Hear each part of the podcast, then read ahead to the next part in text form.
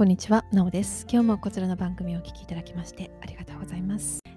今日のテーマはサロン運営と恐怖というタイトルでお届けしたいと思います。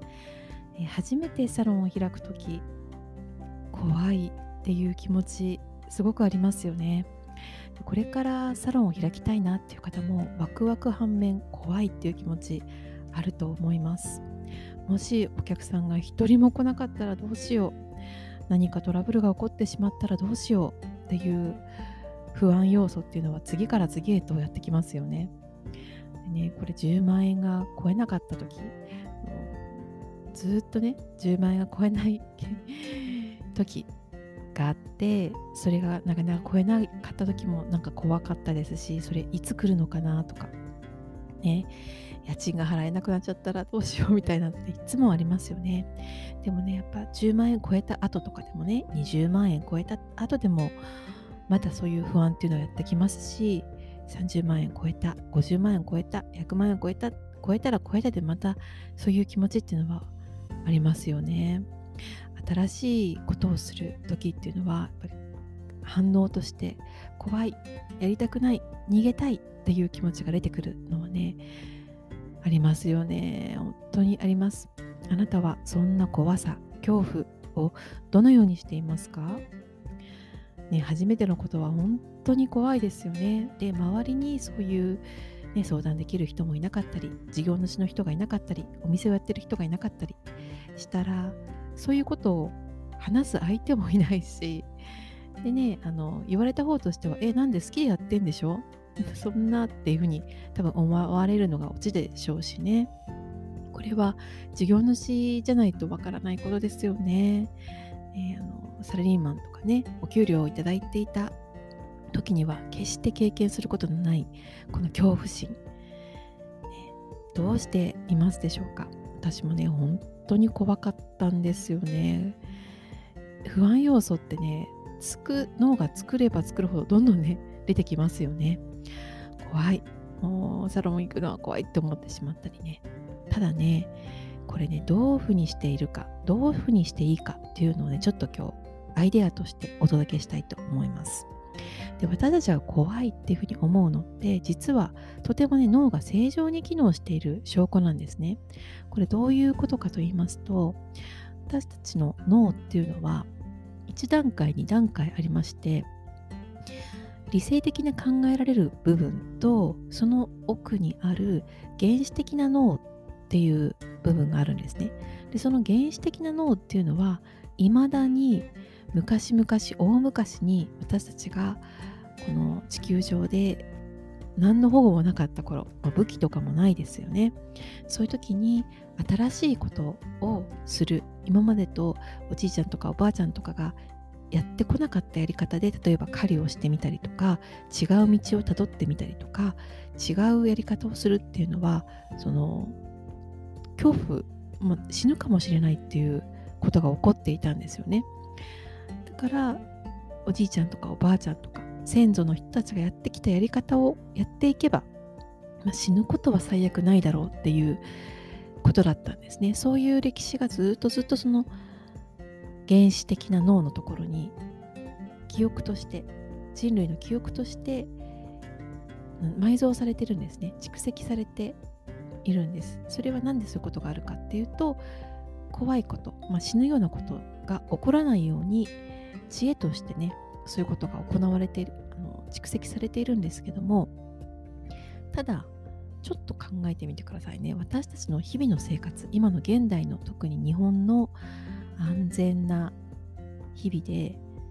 こう危険と隣り合わせみたいなことってあんまりないですよね。それこそなんか高速道路のが目の前に家があるとかね。うーん。何か特殊な状況でもない限り命の危険があるようなことってそうそうないと思うんですよ。まあ、もしかしたらあるかもしれないけど一般的にはちょっとその昔々大昔の頃に比べたらかなり安全になっていますよね。だけど私たちのその脳っていうのはまだそのままなんですね。だから初めてのことをやるとき身の回りでやったことがないことをやるとき、まあ、自分の人生の中で初めてのことっていうのは怖いやりたくない逃げたいっていう反応をするのが当たり前なんですねなのでこの脳の仕組みとか反応を知っていれば、まあ、今やってることこれは自分は怖いって思ってるのは、まあ、これは仕方ないことなんだな怖がってるんだなっていうふうに認めるしかないんですよね。でそこでね自分のことをねこう育児なしとかね根性なしとかこんなことで怖がってるなんてなんか人にも言えない恥ずかしいっていうふうに思う必要は全くなくってもう怖いものは怖い初めてなんだからってこういうふうにもう認めるしかないんですよねでもねちょっとねここで考えて一つだけ気をつけておきたいのが自分のことを肯定できていないと自分をこう否定している状態が続いている方だとかあとはインナーチャイルドに傷がある方っていう方はそういうふうに怖がってることも怖い。怖がってる自分も認めることが難しいんですよね。ほらまたこんなことで怖がってダメだとか言って言ってしまって自分をジャッジしてしまうのでなかなかねこうそれを丸ごと認めてあげることができないんですよね。でもねだんだん自己肯定ができるようになってくるとそんな自分も認めてあげることができるようになります。愛してあげることができるようになるんですね。だって初めてのことにチャレンジしている自分ってなんか私すごいじゃん頑張ってるじゃん応援してあげようよってなる、うん。まあ、だからといってね初めてのことにチャレンジしてない人がそういう価値がないかって言ったらそんなことはないんですよもうあくまで自分にフォーカスして以前の私だったら多分しなかったことを今の私はチャレンジできているでこういうチャレンジこれでねビジネスってもうゲームみたいなものなんですよね。まあ、もちろん志っていうものであの動いていくものなんですけども、まあ、一面ゲームでもありますよね。新しいところをこう攻略していくっていうふうに捉えることもできるんですよね。からそういうチャレンジを楽しんでいける。今までやってこなかったこと新しいステージに来て、ね、どこに何かいろんなこう武器だとかねアイテムが隠されてるかもまだわかんない。ね、だけど前に進まない限りはこのゲームが進まないから前にどんどん進んでいきますよね。そうだからそういうふうに考えていけるとちょっとは楽になって自分をチャレンジをね楽しんでいけるかなというふうに思います。でもこれをねビジネスを競争っていうふうに考えてしまうとちょっとやっぱ怖くなりますよね特に女性の場合人と競争することが苦手な人ってすごく多いと思うんですよまあ、男性ももしかしたら多いかもしれない。まあ、もはやね、今の時代となっては、男性、女性っていうふうに区切ること自体がナンセンスかもしれないですね。やっぱ負けるのが怖い競争して負けるのは怖い。なんか他の整体院さんとか他のサロンさんはすごくなんか繁盛してるみたいなのに自分は全然見捨てられちゃったら怖い。お客さんが来てくれなかったら怖い。いろんな怖さがありますよね。でもこれ競争しちゃうとやっぱ怖いですよね。他の人と競争しちゃったりとか。なのであくまでも新しいものにチャレンジしているっていう新しいこうステージに来てるっていうふうに考えましょう。ねここ怖いこと新しいことは怖いっていうのも当たり前のことですよね。それを認めて、うん、抱きしめてあげたいですね。ここにはね深くインナーチャイルドが関わっているんですけど私自身もねこのインナーチャイルド解放して自己肯定をすることができて克服してきました、まあ、でもねだからといって不安が全くない毎日かっていうとそんなことはないですよ。やっぱり新しいことを始めたりとかチャレンジした時っていうのは一瞬怖いな。やらなくていいかな、うん、別にここやんなくてもいいかなっていうふうにね